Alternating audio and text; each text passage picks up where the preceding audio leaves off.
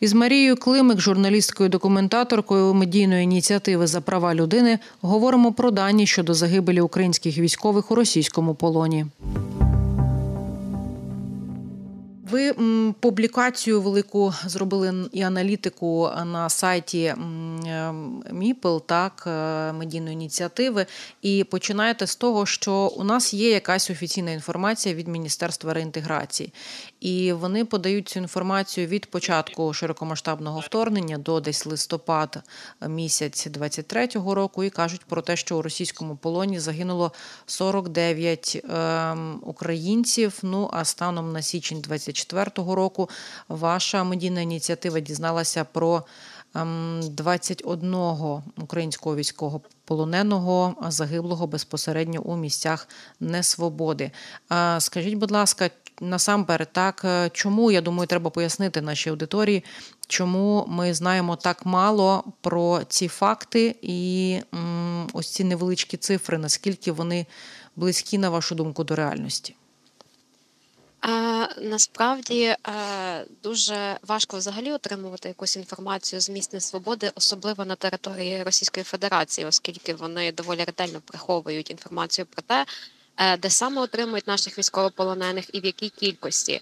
Е, також велика складність в тому, що е, Росія просто не підтверджує е, цих наших українських військових і в першу чергу навіть наших цивільних громадян в тому, що вона їх утримує у себе в статусі полонених.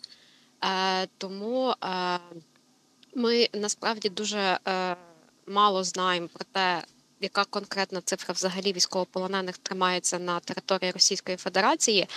І так Росії е, дуже легко приховати свої злочини, адже е, ми можемо мати інформацію лише про тих, е, кого вони офіційно підтвердили комітету Червоного Христа.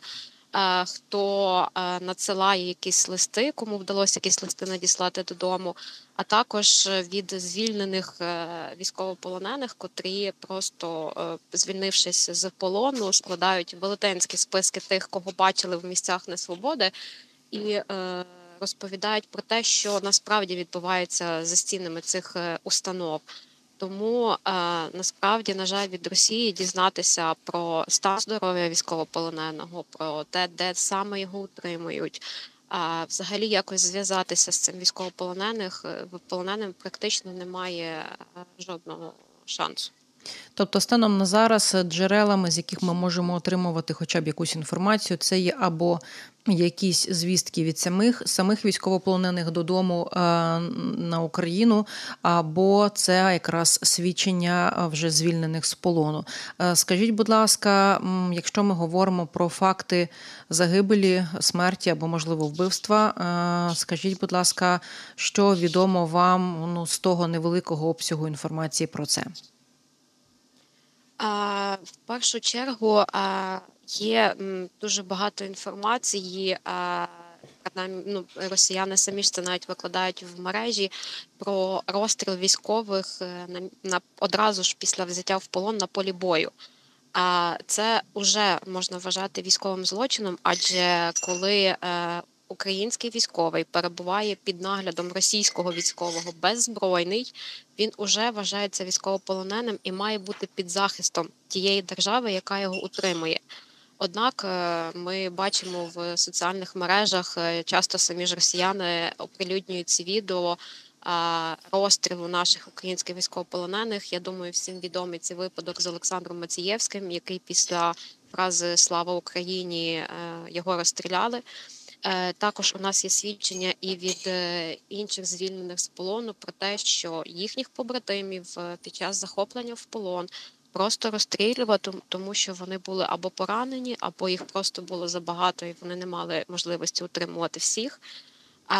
Далі це іде процес прийомки. Це такий процес, де кожного українського військовополоненого під час перевезення в нове місце утримання формується або такий коридор, або просто всіх е, військових військовополонених б'ють, застосовуючи при цьому або пластикові палки, або електрошокери.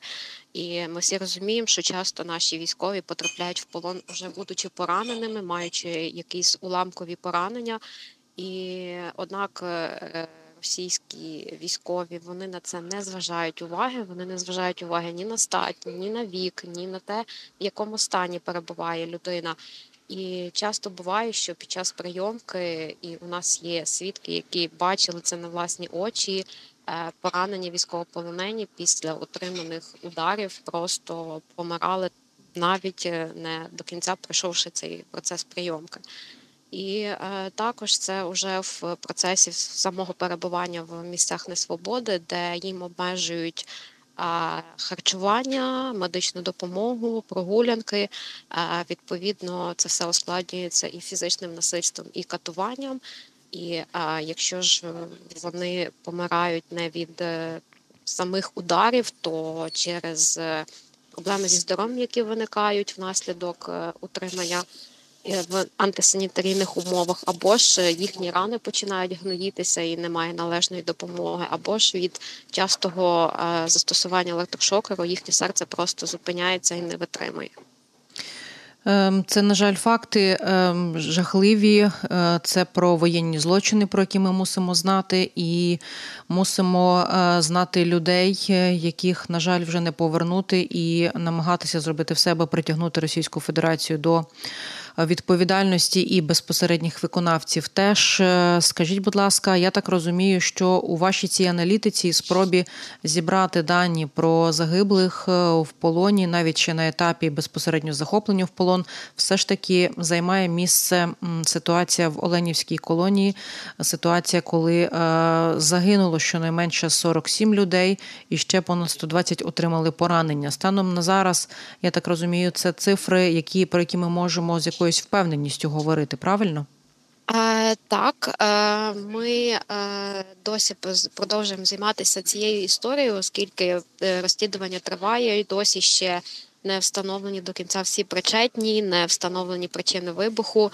А навіть е, список всіх 193 е, азовців е, він не є точним і він ще потребує деяких уточнень, оскільки ще дуже багато військових з того бараку, які отримали серйозні травми внаслідок цього вибуху, перебувають в полоні, і місце отримання їхнє невідоме.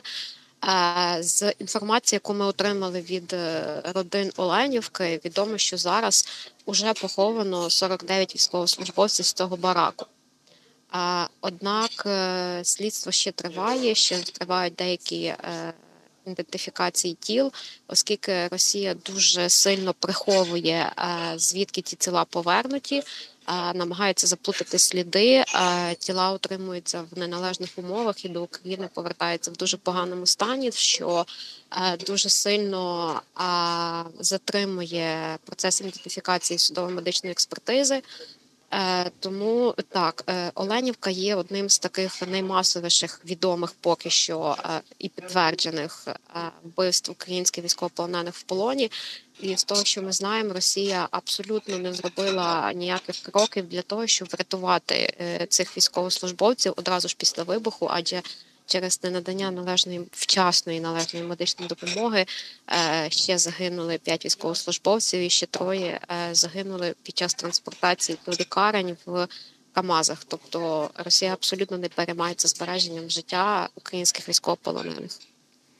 Скажіть, будь ласка, я нагадаю нашій аудиторії, що Марія Климик, журналістка-документаторка медійної ініціативи за права людини. Ем, чи часто ми чуємо повідомлення про те, що відбувається обмін загиблими, так ем, з країною-агресором? Чи є серед е, тих, кого повертають серед цих загиблих, ті, хто якраз загинули в полоні? Чи складно зараз говорити про це? Е, насправді так є у нас е, ми писали е, про е, два випадки повернення тіла. Це було ще в квітні 2023-го. Це повернули двох військовослужбовців з 36-ї бригади і 56-ї бригади, які захищали Маріуполь. Вони були офіційно підтверджені Червоним Хрестом. І до останнього міжнародний комітет Червоного Христа повідомляв родинам, що вони абсолютно здорові, з ними все гаразд. Однак е, їхні тіла повернули в дуже жахливому стані до України. І також е, ми отримали е, інформацію про те, що на початку 2024 року теж теж, на жаль, повернули тіла військовополонених, котрі перебували на території Росії. А чи взагалі відомо, за яким принципом, наприклад, формують цей список, кого віддати, навіть якщо ми говоримо про загиблих? На жаль, е, ну ця схема, якщо можна так сказати, вона ну це важко зрозуміти, оскільки е, Росія не керується абсолютно ніякою логікою. Це можна зрозуміти і по обміну полонених, і по обміну тілами. Вони просто передають тіла загиблих, де е, можливо буде вказане там е, свідоцтво про смерть і про те, що ця людина там померла на території Росії. Або ж е, буде просто вказано, що ця людина там повернена з такого такого то напрямку, де велися активні бойові дії. Тобто зрозуміти, кого і за якими критеріями вони повертають, практично неможливо. Чи є якісь шанси, пані Марія, ем, зробити наступне, наприклад, рідним військовополонених, які загинули, і, наприклад, їх повернули, е, пробувати ну, формувати якийсь е, позов до суду на виконавців? Ну, тобто, чи якусь персональну справу можуть розпочинати рідні, аби Росія або виконавці понесли відповідальність? Ну, я розумію, що це складна дуже така історія, але менше з тим. А... Так, е, вони е, можуть е, намагатися, ну це потрібно робити, але через те, що тіла знаходяться в дуже поганому стані і. Дуже важко визначити причину смерті, чи людина загинула через проблеми зі здоров'ям, чи через побиття і тортури, оскільки тіла часом можуть зберігатися на території Росії близько пів півроку або навіть і рік. Е, відповідно, це ускладнює. Е, процес встановлення причини смерті. Часто вони е, пишуть, що людина померла там від туберкульозу, і угу. через те, в якому стані це тіло, дуже важко зрозуміти, чи були якісь катування, чи були якісь там кульові рани, і довести, чи це причину кульові... смерті встановити вкрай так, складно. Так, дуже важко. Ви згадували про роль міжнародного комітету Червоного Хреста. Це одна з небагатьох організацій, яка в теорії могла би мати доступ до місць утримання військовополонених. Скажіть, будь ласка, е, як ви можете оцінити от за ці кілька років е, їхню участь і взагалі, хоча б якусь ефективність, якщо можна про це взагалі говорити? На жаль, питання е, Червоного Христа воно доволі складне, оскільки під час наших опитувань е, звільнених з полону ми часто задаємо, ми весь час практично задаємо це питання, чи бачили вони якісь міжнародні організації. Відповідь завжди е, негативна. А вони е, часом чують, що кудись допускають Червоний Хрест, але ми всі це розуміємо, що ці місця, куди допускають міжнародні організації, вони е, можна так сказати, штучно створені, тобто вони підлаштовуються під те, що буде якась міжнародна організація. Відповідно, там все ідеально, ідеальні умови. Військовополонені е, всі нагодовані і без е, якихось видимих фізичних е, вад. Однак до інших місць утримання Червоний Хрест просто не допускають. І ми і рідні дуже сподіваються на те, що Червоний Хрест все таки йому вдасться натиснути на Російську Федерацію, хоча б у тому, щоб Росія звітувала про те, в якому стані перебуває цей військовополонений, хоча б е, якась інформація була про стан його здоров'я. Однак е, Червоний Хрест не володіє такою інформацією, навіть якщо він робить якийсь запит про стан військовослужбовця, йому відповідно відповідають, що стан здоров'я задовільний, все гаразд, ніяких проблем немає. А в кінцевому результаті нам повертають тіло цієї людини. Тому а, це дуже складне питання, і е, нам потрібно тиснути на те, щоб е, Червоний Хрест і інші міжнародні організації будь-якими способами намагалися добитися доступу до всіх місць утримання, в тому числі і особливо на території Російської Федерації. До речі, ось для мене завжди було загадкою, що здавалося би на території тимчасово окупованих ем, районів, та зараз, наприклад, в Донецькій, Луганській області, де має контроль окупаційна влада, що там мені здавалось завжди найважче дотягнутися до наших українців, які в полоні, зрозуміти в якому вони стані. А ви підтверджуєте той факт, що якраз на території Росії дуже часто людей переводять, незрозуміло де вони, в якому вони стані.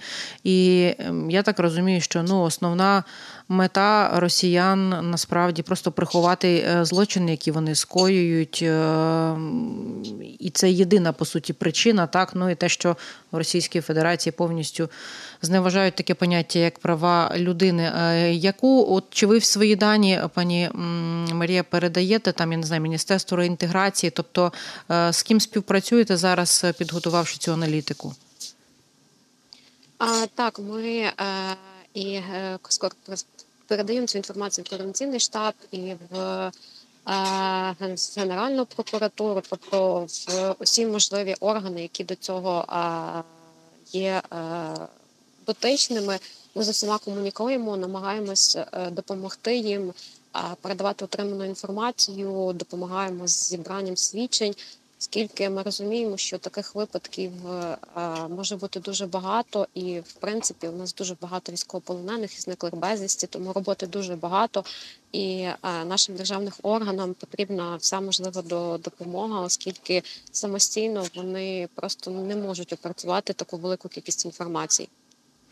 І повертаючись до Оленівки, про яку ми з вами теж згадували, я знаю, що офіс генпрокурора працює над цією справою, і здається, ще в липні минулого року вони говорили, що вибух був спричинений термобаричним гранатометом. Ну і загалом е, я теж пам'ятаю, що якраз медійна ініціатива за права людини, яку ви представляєте, готували велике теж розслідування до роковин цієї трагічної події. Що ви що вам відомо про те, як власне просувається розслідування? Наскільки воно ускладнене неможливістю доступу до місця?